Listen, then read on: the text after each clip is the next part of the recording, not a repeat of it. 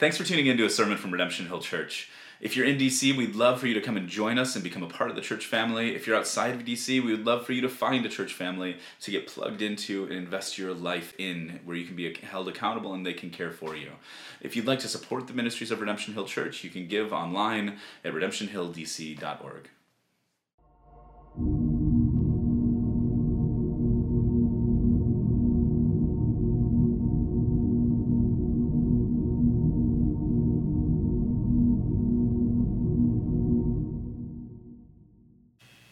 Father, thank you for the chance to be in this place. Thank you for your love and mercy to us, and that we can come to this place when we're weary and tired, when we um, are uncertain of where to look for hope, when, uh, and also in times of plenty and comfort, that we come together to lift our voices together, to open your word together, and to hear from you. And so today, as we begin this new series, we pray that through this you would speak to us in your word that you would show us what you have for us, that you would help us to see that your word answers some of the questions that we struggle with and wrestle through. And so today, we lift this time to you and plead with you to meet us in this place. We pray this in the name of Christ. Amen. Amen. Well, as I mentioned, today we're starting a new series in the book of Exodus. Um, Exodus is helpful for us. It's back into in the Old Testament, and today we come into this with a question, really asking the question that all of us at some point in our lives will struggle with, of asking, does God really see us? Is God really interested in and present in this world? Or is this world, is he more of like a cosmic watchmaker who, who created this place and wound it up and then let it spin on its own? Because when we look around us, things can look pretty dark. The news cycle is hard to read every single week. And then when we look around us, we see natural disaster, we see division and oppression and violence and tears and pain, and let alone then the battle that every one of us faces within our own hearts, within our own souls, that it's not just what's out there around us, that, that so many of you are coming, have come into this place fighting insecurity and anxiety and fear and loneliness. Some of you are fighting chronic pain and illness. Some of you have come in today carrying guilt and shame for things that you've done or things done to you. Some of you are, are carrying the weight and the anguish of fractured relationships. And you wonder, is God there?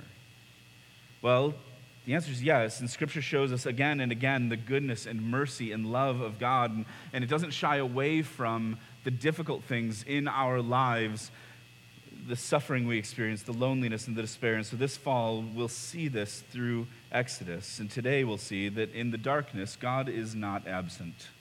This is what we read. We're in Exodus chapter 1, which um, Jess mentioned. We have the, the journaling Bibles available for you. If you haven't picked one up, it's a suggested donation of four bucks. Um, we have it, it's steeply discounted. They're a great tool because you can take notes right in them, and they're available in the back. Um, if, if, and if you need one and, and, and, it's, and you don't want to pay the $4, take one. It's all right. It's a suggested donation. This is what we read in chapter 1. These are the names of the sons of Israel who came to Egypt with Jacob, each with his own household Reuben, Simeon, Levi, and Judah, Issachar, Zebulun, and Benjamin, Dan and Naphtali, Gad, and Asher. All the descendants of Jacob were 70 persons. Joseph was already in, in Egypt. And then Joseph died, and all his brothers and all that generation. But the people of Israel were fruitful and increased greatly. They multiplied and grew exceedingly strong, so that the land was filled with them. Now, there arose a new king over Egypt who did not know Joseph. And he said to his people, Behold, the people of Israel are too many and too mighty for us. Come, let us deal shrewdly with them, lest they multiply, and if war breaks out, they join our enemies and fight against us and escape from the land. Therefore, they set taskmasters over them to afflict them with heavy burdens. They built for Pharaoh store cities of Pithom and Ramses. But the more they were oppressed, the more they multiplied, and the more they spread abroad, and the Egyptians were in dread of the people of Israel. So they, set ruth- they ruthlessly made the people of Israel work as slaves and made their lives bitter with hard service in mortar and brick and all kinds of work in the field. In all their work, they ruthlessly made them work as slaves. And then the king of Egypt said to the Hebrew midwives, one of whom was named Shiphrah and the other Puah, When you serve as a midwife to the Hebrew women and see them on the birth stool, if it is a son, you shall kill him. But if it is a daughter, she shall live. But the midwives feared God and did not do as the king of Egypt commanded them, but let the male children live. So the king of Egypt called the midwives and said to them, Why have you done this? And let the male children live. And the midwives said to Pharaoh, Because the Hebrew women are not like the Egyptian women, for they are vigorous and give birth before the midwife comes to them. And so God dwelt, dealt well with the midwives, and the people multiplied and grew very strong. And because the midwives feared God, he gave them families. And then the Pharaoh commanded all his people Every son that is born to the Hebrews you shall cast into the Nile, but you shall let every daughter live. This is the word of the Lord. Thanks be to God. All right, so this is how Exodus opens. In, in the story of Exodus, I think we have a lot of conceptions about what Exodus is. If you've grown up in the church, then you've heard stories from Exodus um, throughout your life, and, and we, we have a tendency, our children's stories tend to, to be interesting representations of biblical truth that don't always capture the fullness of the story. Like, like it's always funny to me when people put Noah's Ark as a nursery theme when that's like the outpouring of God's judgment. Um, we look at Jonah as a hero, and the fish is his salvation. And then you read Jonah, and Jonah, the story ends with him sitting above a city, wanting God to destroy the Ninevites that he's saving. Like we, we twist these stories. And so if you've grown up in the church, you've heard stories from the Exodus account that, that may or may not be true and faithful to what we're going to see in the biblical text over the next 12 weeks or so. Um, if you haven't been grown up in the church, then you still may have some exposure to Exodus because these are storylines that have been everywhere. I mean, whether you go back to like Charlton Heston and the Ten Commandments, or whether you go back more recently to Prince of Egypt and the animated film where the Israelites are building the pyramids um, in Egypt. And it, we have concepts of some of these stories. And so some of those concepts will be true. Some of those you, you may be surprised as we actually read the text. Um, so today, when, as Exodus opens, it begins by telling us that the sons of Jacob, the sons of who is also Israel, were in Egypt.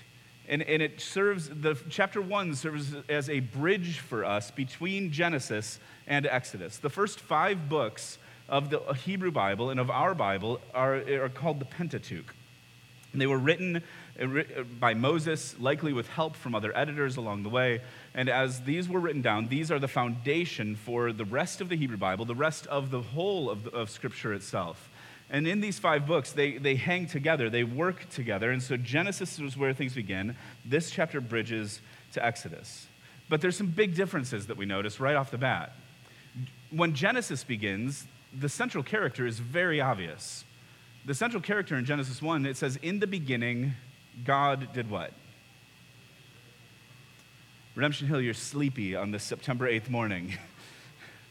in Genesis 1 1, we read, In the beginning, God created the heavens and the earth. Yeah. And so in the beginning, God created the heavens and the earth, and it describes creation. God is the central character. It shows his power in creation. And then through 50 chapters, through the narrative of Genesis, if you, if you step back and look at it, you'll, you may notice that gradually God, as a character in the storylines, retreats from center stage to more of a backstage role.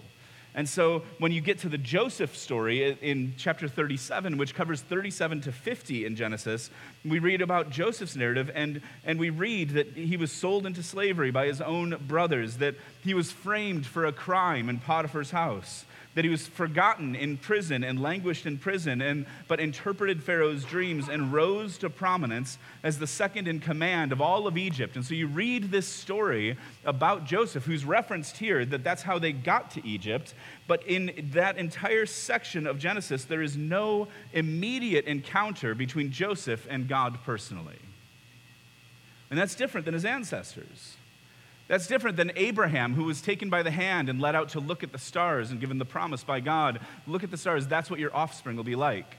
That's different than Isaac, who had personal interaction with God. It's different than, than Jacob, who, had, who wrestled with God. And so God controlled Joseph's destiny and the destiny of his family without revealing himself directly. And so when we get to, Gen- to Exodus chapter 1 now, as this book opens, there, there's a clear feeling and impression that God is distant. Here, uh, we, it's history that we get that the people were in Egypt, and, and so they were there, and, and the people were growing and multiplying. And, and, but there's a feeling here that God no longer reveals himself directly to his people. Now, the first seven verses are times of prosperity. The people grew exceedingly strong, so the land was filled with them. And there's, there's echoes of creation, the creation mandate there when God called people. He fashioned human beings in his image and likeness and said, Be fruitful and multiply and fill the earth. And so here, the people of Israel in Egypt were being fruitful and multiplying and filling the place and subduing it. And then we read in chapter, in verse 8, that there arose a new king in Egypt, one who didn't know Joseph. What we don't know in the text is how long that gap was. The Israelites were in Egypt for around 400 years. They most certainly weren't enslaved for that entire time. And we don't know when this happened, but at some point along the way, a new king came to power that didn't know Joseph, that didn't know the history, that didn't know these people. And what we see then, what happens as, as they turn against the Hebrew people and enslave them and kill their children, it begs the question where is God in this? Why is he distant? Now, critical scholars have raised questions about the authenticity of, the ex- of Exodus because, um, of course, um, there's always someone that will raise the question of, of, of on, anything. And, and so um, I had the privilege of studying under a, an Egyptian archaeologist in seminary named J- Dr. James Hoffmeier. Um, he wrote two books on the Exodus account and the authenticity of it. If you're interested in getting into a scholarly handling of the presence of Israel in Egypt and the authenticity of this account, um, I would recommend these two. I think we have a slide for them. Um, he wrote these books, Israel and Egypt and Ancient Israel and Sinai, that detail what he has done, and it's very convincing from one of the world's foremost experts. His books include a lot of compelling data and research interesting images that he has of hieroglyphics showing um, the Egyptians enslaving people and making them make mud bricks. Um, and he also shows ruins of a storage city made out of mud bricks at, at Ramesseum, um, which we also have a picture of from his book. Um, so this is another thing, uh, just as an aside. We don't know how, lo- how long the Israelites were enslaved, but we do know that they were made, they were asked to make mud brick structures. This is not the pyramids. I hate to disappoint you in, in the opening of Prince of Egypt. Um, if that's what you've hung your hopes on this morning, um, hopefully we'll give you something more sure. Um, it tells us in, in Exodus 1 what they were building, though. It says they were building storage cities. Storage in a city in this time in history is any walled area, and so that picture shows a storage facility made out of mud bricks. And so these st- storage cities are what the Israelite people were building. Now, dating the Egyptian history, it, it, the book in Egyptian history is complicated.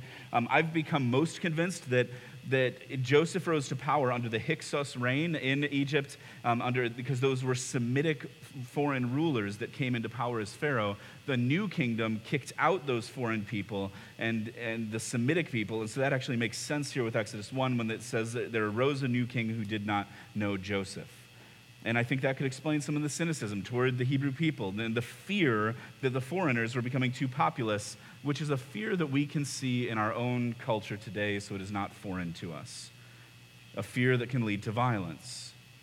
And so the foreign sons of Israel were hated and enslaved and mistreated, again, begging the question, where is God? And in Exodus 1, we learn a lot about God, about his relationship to his people, and we'll start with an example for us of how to live when God seems absent and see um, what we learn about God as we move through. So, when God feels absent, that's the question today. Where, what do we do when in our lives God feels absent? And, and the first two chapters show this at a systemic level, at a, at a broader level, and then a more personal level that we'll get into next week. And let's begin, though, by admitting that some of us have a hard time admitting that God feels absent. We're often scared to acknowledge the absence of God because eh, there seems to be no, no place in Christian worship for, for that question of saying, God, where are you and why do you hide yourself? We get scared theologically to ask that question, but the Old Testament's language of absence is, is rich and it's something that we'll explore. And so, as we look at how to respond when God feels absent in the face of injustice and in the face of suffering, we have two women who are held up as an incredible example. The heroes of chapter one are two Hebrew midwives named Shiphrah and Puah. And I, I love this that they are told directly by Pharaoh, the king of Egypt, who was looked at as deity, worshiped as a god. He com- tells them directly when you are there, when they're on the birthing stool, which is how, how, the, how peop- eh, Hebrew women and how women in the ancient Near East would give birth, was on a stool or between a, a brick structure. He's saying when they are there, if it's, a, if it's a girl, leave it alone, but if it's a male child, kill it. And so he told them this, and then he, they, they don't listen to him, they don't obey him. And I love that their answer is, Hey, Pharaoh, the Hebrew women are more vigorous than the Egyptian ones. We just can't get there in time. These women stand boldly in the face of the most powerful man, maybe on earth at the time. And so, what do we learn from them? Well, first, we learn that when God feels absent, we should fear God and not man. This is what we read right in the text that, that the midwives feared God and didn't do as the king of Egypt commanded them. And so, so here, we need to, it, when God feels absent, there's still a calling and, and on us to respond by fearing God and not fearing man. Now, I use the word man here capitalized inclusively. Why? Because biblically we read this. In Proverbs 29, the fear of man lays a snare, but whoever trusts in the Lord is safe. And the fear of man is something that every one of us struggles with. The fear that, that, that uh, the fear of other people, what people think, what people will do, how people will respond to us is something every one of us struggles with. To the point that a counselor named Ed Welch said, "The fear of man is such a part of our human fabric that we should check for a pulse if somebody denies it." And you get that, right? Like you get people that are like, "I don't care what anybody thinks." This is a popular thing. I can remember that, like you're finding your identity as a middle schooler or a high schooler. You're like, I am unique. I am courageous. I don't care what anybody thinks of me. And then you go and shop for your unique clothing at the same stores that everyone else shops at. That was always the mystery of Hot Topic to me. it's like, that is an amazingly unique safety pin covered hat that you bought at a mall. That was a very old fashioned sentence, I think. Does, I don't know if, does Hot Topic exist anymore? Have you guys heard of that store? um, so we, we have this ingrained into the fabric of our being, but it's often subtle. Um, Trillia Newbell wrote on this. She said, This is the fear of man. It can, it can manifest itself in a variety of forms, uh, but there's one thing that we can be certain of that it's a snare. That's biblical. And so she says, I've discovered that when I'm tempted to fear man, it's usually, it's usually rooted in a fear of what someone else thinks of me. But as I dig deeper, I realize that I'm actually judging and assuming the worst of them as well. And so we, we all wrestle with this, but look at the bravery of these two Hebrew midwives, Shiphrah and Puah. They stand in the face of Pharaoh, they don't shrink back. And in the midst of that, what they do, the second characteristic we see from them, they fear God, not a man. And then, and when God feels absent, they keep living in the light of God's kingdom. Again, these midwives are heroes. They put their lives and their well being on the line for what purpose? To save Hebrew babies. Because Pharaoh was calling for a genocide and they put themselves at risk to protect others. If you are convinced that God exists, then even when he feels absent, there's a call to us to keep living in light of his kingdom. The systems of power in this world will always stand against the kingdom of God Almighty. Everyone. And if we believe that the Bible is God's word, if we believe that God exists and has revealed himself to us in his word, even the Israelites here, if they believed in their history that God had come to Abraham and promised Abraham, and we'll see this, we'll look at this more next week, but in Genesis 15, God told Abraham specifically, hey, I'm going to give your descendants this land, the promised land um, that is still one of the most fought over pieces of earth in the world. And God made a promise to Abraham about that place, but he said, before that happens, your descendants are going to go to Egypt, a land not their own. They're going to be there for 400 years, and they're going to be enslaved. And so all of this stuff was already told to Abraham. And so if the Israelites looked back at that and, and believed that, that that was revealed and true and authentic, then what that means is they could still look at their current circumstances. And when God felt absent, when they were wondering, where is he? And even willing to cry out, are you here and are you listening? That still they left, kept living in light of his kingship instead of the kingship of Pharaoh. And there's a calling to us What, we're taught in Genesis is that all people, every person on the face of the earth, bears God's image and likeness Hebrews and Egyptians, the enslaved people and the free people. Everybody. And in theological circles, we call this the Imago Dei. And God's people throughout the ages and centuries have always been advocates for life and dignity. But the systems around us and the systems of power in our world will always push against that. And nobody's exempt here. In our own context, it's not like right or left gets this nailed down. There, is, there are points at which the kingdoms of this world stand against the kingdom of God. We see it in our own cultural setting right now. We see it as, as we see people that treat immigrants and foreigners and asylum seekers as animals, not people. We see it in the killing of the unborn who can't raise their own voices, where just this week, a people in power advocated for abortion as a means of population control, knowing that it affects lower income people of color at the greatest rates, and, and that shows an ugliness that defies the image and likeness of God in people. We see it in our own, in our own nation's story with, with the reality of slavery, the traces of which still course through the, the American bloodstream, including segregation and, re, and redlining, systemic and race and place based oppression. We see it in disregard for the poor, both in urban and rural settings, that, that or a moralization of poverty, as if, if someone is, is in, stuck in poverty, that that's representative of their sin and failure, rather than taking into account that there are circumstances beyond their control. The systems and structures around us and throughout all of human history have always been systems and structures that defy the image and likeness of God in, those, in, in human beings. And here's maybe the most depressing part is that some who are Christians can be more influenced by the platforms of political ideology than by the kingdom of God that they claim to be a part of. It's a symptom, if that's a symptom of that within you today, might be that as I walked through just four broad level issues right now, if you were nervous about the way I, that, the fact that I mentioned one, or nervous about whether I was going to mention other, and you were hearing it through a politicized lens rather than through a moral and theological lens, and you find yourself ready to stand up at the mention of some and say, That's right, and you're ready to amen, which nobody did. and at others, you're like, Hey, he just mentioned that thing, I'm ready to stand up and walk out the door. It may be that you've been more shaped by the systems of power around you than by the kingdom of God. And you see, the, the, ugliest reality in the American context is the Christianization of platforms that stand against God's word, against God's character, and against God's commands to his people. We slap Christian language on it and decide this is the way that Christians ought to always approach it when it stands directly against him.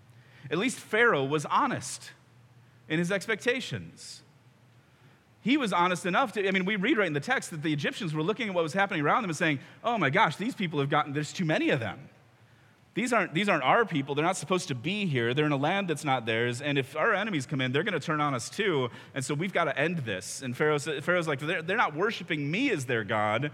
And so he was willing to wipe them all out and use them as slaves. But these midwives stood up. Shiphrah and Puah are heroes. They lived out the kingdom of God and the values of his kingdom in the face of great danger. But look what they did in, in doing that. They didn't, they didn't just shake a fist at Pharaoh and, and, and tweet about him. They didn't, they didn't stage big events or platform themselves. They didn't dire- even directly defy the law at the time. I love that, that it's, again, just a shrug. I'm sorry, those Hebrew women are vigorous.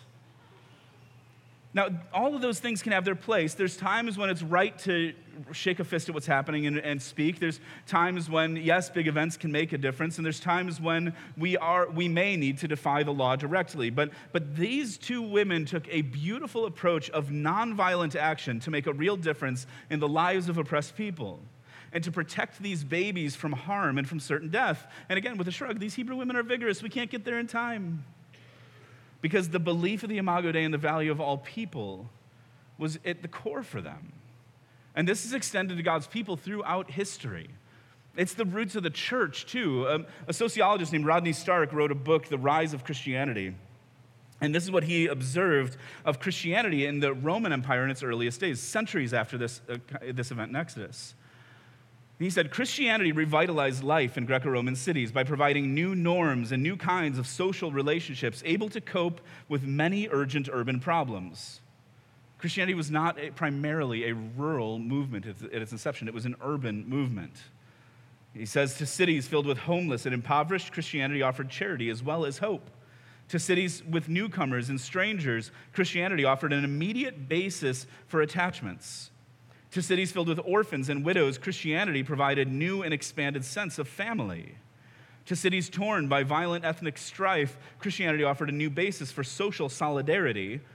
And to cities faced with epidemics, fires, earthquakes, Christianity offered effective nursing services.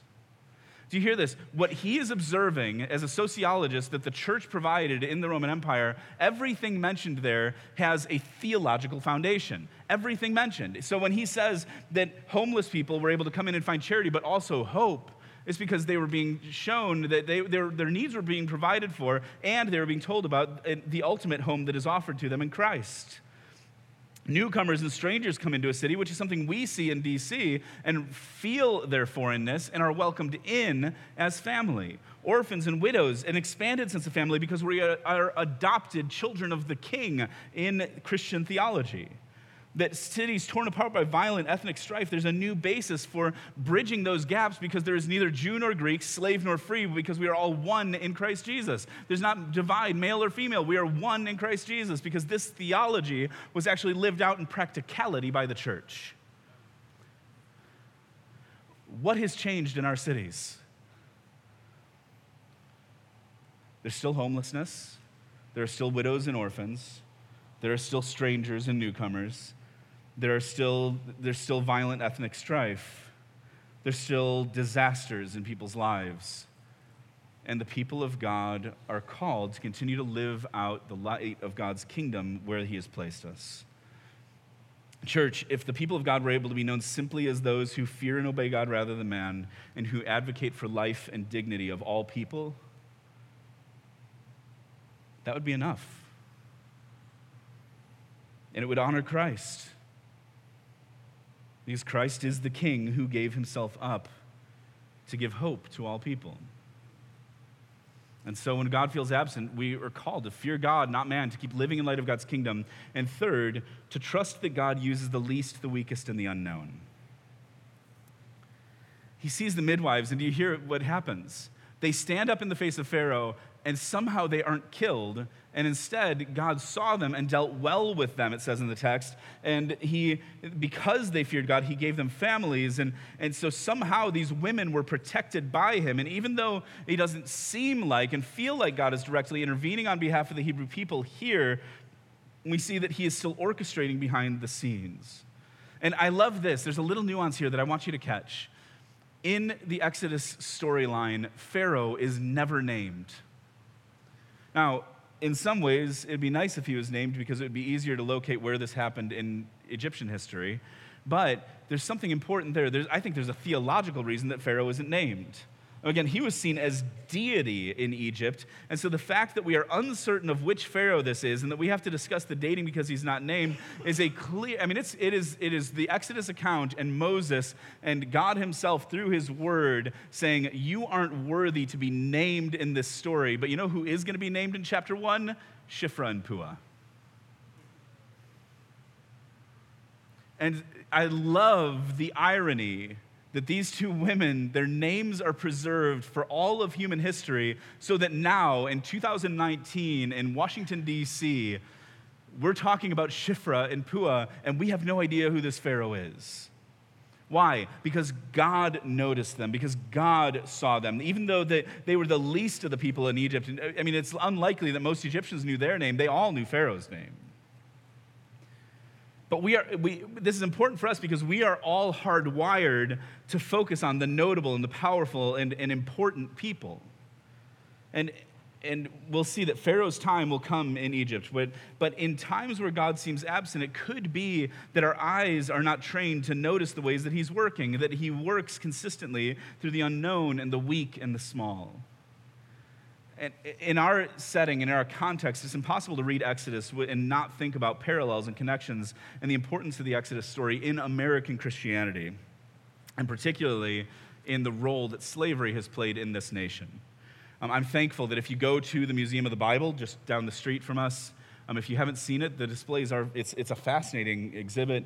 Um, but, but in the Museum of the Bible, I'm thankful that they didn't gloss over or pretend that it didn't happen, but they actually have a display that shows the slave Bible. If you don't know what this is, you can look it up and do some research. But the slave Bible was produced in the early 19th century in the UK, and it was an edited version of Scripture specifically made for the enslaved people in the British colonies where we now live. Um, this Bible, it was edited down, and to say it was edited is like, I don't know. It's it's, it doesn't get close to what actually happened. 90% of the Old Testament is removed, and 50% of the New Testament is removed. Any passage that referred to freedom or escape from slavery, which is the entire book of Exodus, it, it's gone. It's excised from Scripture. And the Bibles that were given to go to the enslaved African people in the British colonies emphasized passages that encouraged obedience and submission and removed freedom. And so all of Exodus is gone. Again, 90% of the Old Testament. But again, I mean, the verse I just quoted, Galatians 3.28, there's neither Jew nor Greek, male nor female, slave nor free. We are one in Christ Jesus. It does not exist in that, in that edited version of the Bible. You see, the slave Bible was not a Bible at all. It was anti-Christ and atrocity against the gospel. And yet, the enslaved people in those same colonies that later became the United States knew the stories of Moses and of God's deliverance of his people. And they clung to them because God's ability to move among people was not limited to the systems of power that were trying to distort his word.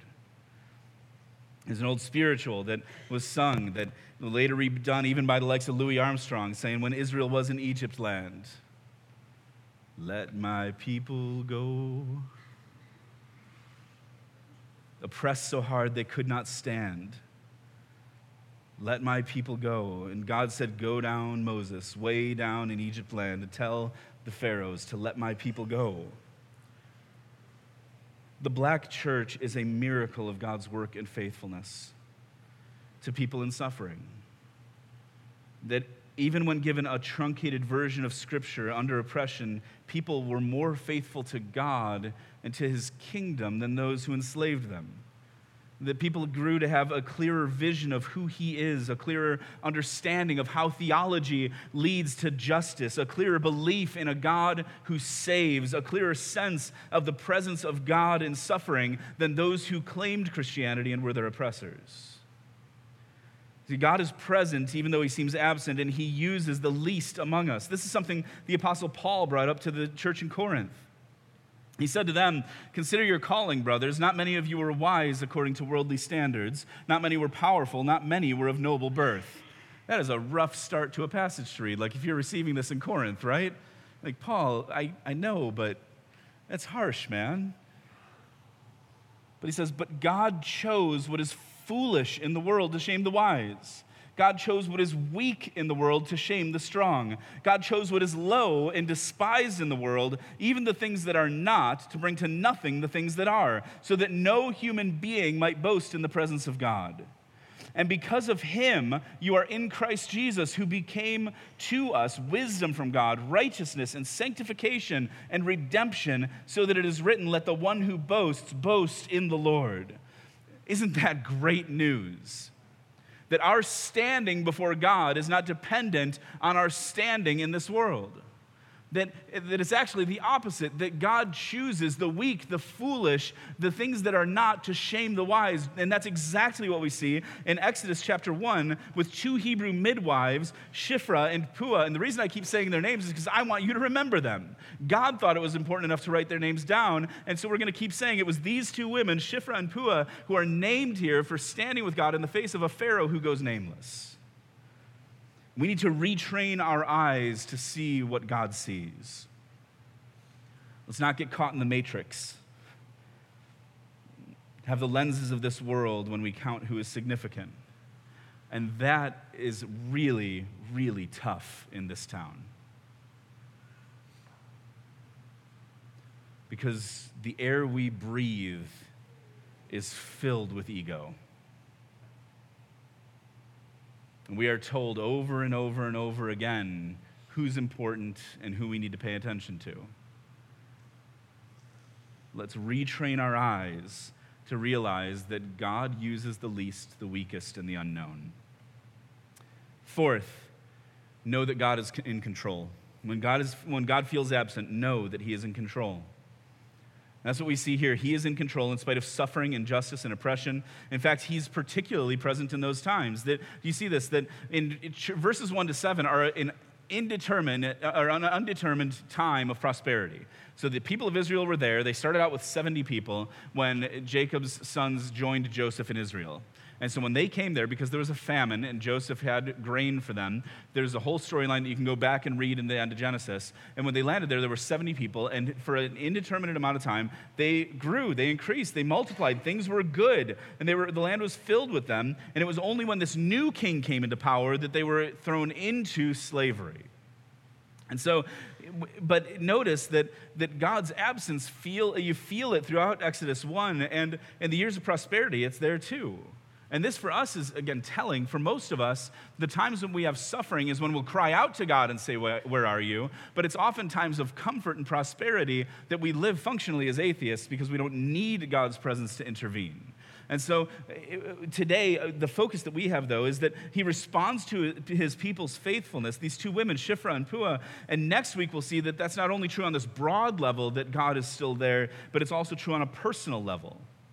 But today, the focus is God is present with us. He is still in control, even when he seems absent.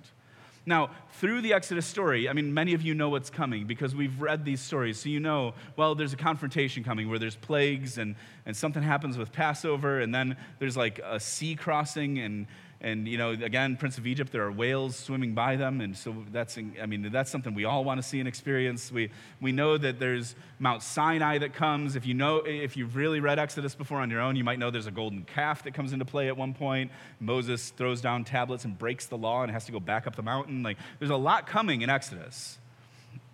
But what we'll see about God and who He is is that God sees and hears and knows His people and remembers His covenant that God reveals himself by a personal name to his people. And in Exodus is the first time he reveals himself by that name.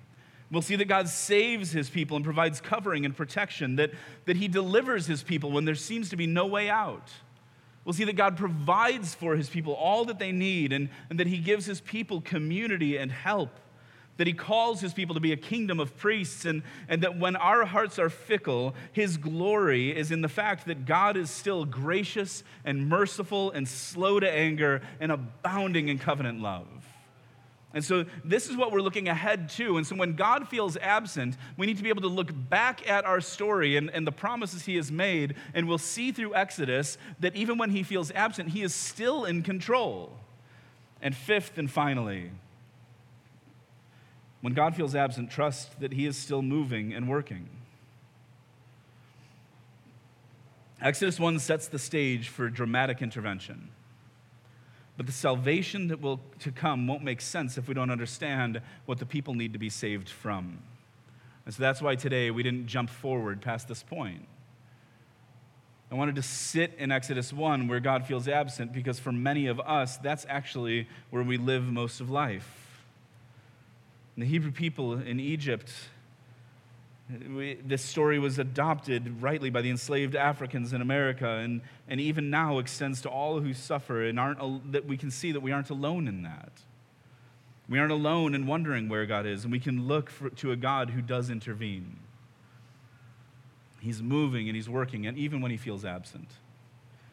I think where we see this most clearly is in Christ himself. And in Christ, God, God took on flesh, became a human being, and lived the fullness of the human experience. And, and I think there are times when we lose and forget about the humanity of Christ. We know about his deity, and we, but, but we forget about his humanity. We forget that when he was in Gethsemane, he was, he was so anxious and worried about what he was going to experience the next day or that night as he got arrested and beaten, and he knew he was headed toward death on a cross. And, and more than that, he knew that he was headed toward bearing the weight of the sin of all of humanity. And he was crying out to God as his father, saying, saying Would you please take this cup away from me? Is there any other way? If not, then, then your will be done we lose the fact that Christ, in his humanity from the cross, cried out, Eloi, Eloi, Lama Sabachthani. My God, my God, why have you forsaken me? And that's recorded to us in Aramaic because that was the language that Jesus spoke. And I think the apostles realized as they were writing this down that they wanted to record what he had said because this was a cry from the depth of his soul, crying out, Father, where are you in this moment?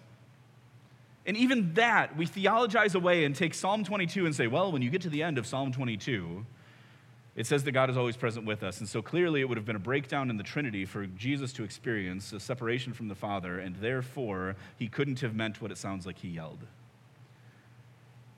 I don't buy it.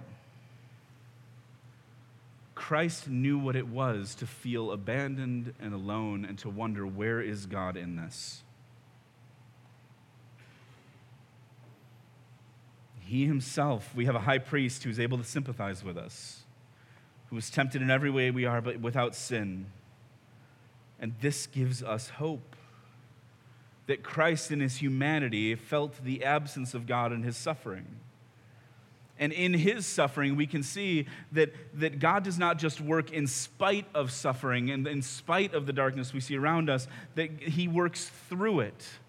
That God is not just subtly present when we feel alone or present in a theological way, but He is orchestrating things for our redemption and our good. And so that when we read Romans 8 that talks about all of creation is groaning and longing for the day of its redemption, from the day that when it will be purchased out of its bondage to human sin and, and corruption, that in that in, with the redemption of, of the sons of men and the sons of God, that, that we are all looking toward that time, that God is, and then it, when we get to the end of Romans 8, and it says that he's working all things out for the good of those who love him.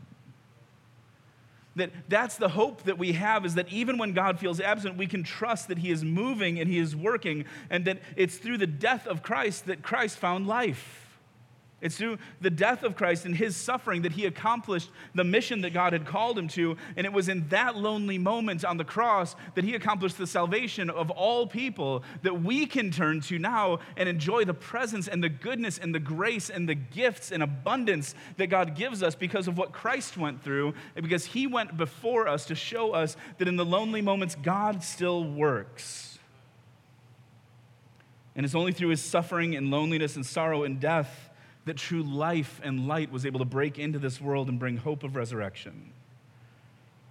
So, what Exodus 1 shows us is that when we are prospering and still, some, and this is the thing, some of you today are in a good season, in a good stretch. Praise God for that. You don't have to walk away from here with a poverty theology going, well, I really need to figure out why I'm suffering if, this, if this book is going to mean anything to me this fall. No, if you're in a good season right now where, where you're in the first seven verses of Exodus 1 experiencing good things and you're growing and you're strong and, think, and, you, and th- good things are happening in your life, then you might need to hear that God is not absent. That you're still called to fear God and not man, that to keep living in light of his kingdom, and that might put you at risk of, of losing some of that comfort to see that God uses the least and the weakest and the unknown, and don't let your comfort blind you to the way that He really works. You have to know that He's in control and, and that everything you've got is a gift from Him and trust that He's moving and working. But this is, and it's also true for those of you who are suffering today. And I know that some of you have walked in here shattered and brokenhearted. You, whether it's looking at things around you or things that you're dealing with internally and personally, some of you are, came in here weary and worn down and wondering, where is God in my life? Because he seems absent. You need to hear today that Exodus gives hope. He sees you. You might feel alone, but you're not alone. You might feel unknown and unloved and insignificant. God knows your name, and He loves you. The most significant people in God's eyes are rarely those of significance in the eyes of the world. One of the great elements, again, is the shade thrown at Pharaoh here that God's name is revealed in Exodus and Pharaoh is never named. The two people named in our passage today, both Hebrew midwives, women who would have been thought to be insignificant and yet recorded forever in God's word. So if you've come in here today wondering, where is God in this world around me? And does he see me? Does he know me? Does he love me? Then you need to know that through Christ, you have the answer to all of those questions, that you can be known by God, you are loved by God, and that your name can be recorded in his book of life for all of eternity if you turn to him in Christ. And then we look ahead to an eternity in a perfect kingdom a kingdom that can never fade away, a kingdom of perfect justice and peace without suffering and sickness and sorrow and death. God is not absent, even if it feels like He is. Let's pray. And Father, would you help us with this?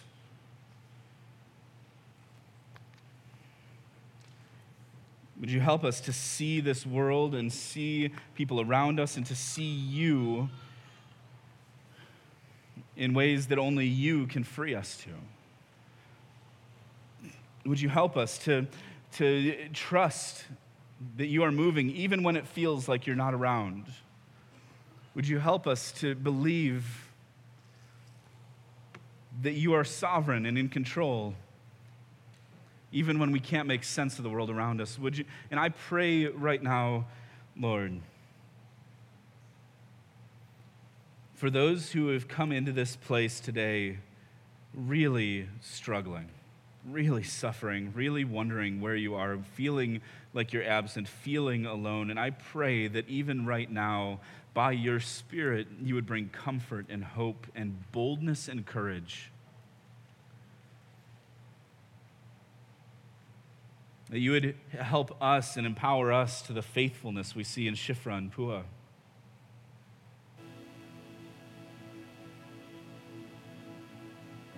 I pray that you would direct our eyes and our hope to Christ, who's gone before us. Our Savior, who cried out, My God, my God, why have you forsaken me? And shows us and gives us the hope that you're not just able to work in spite of our suffering, but able to work through it. Would you, would you direct our eyes, Father? To the cross. And pray this in the name of our Lord, our Savior, our hope, Jesus. Amen.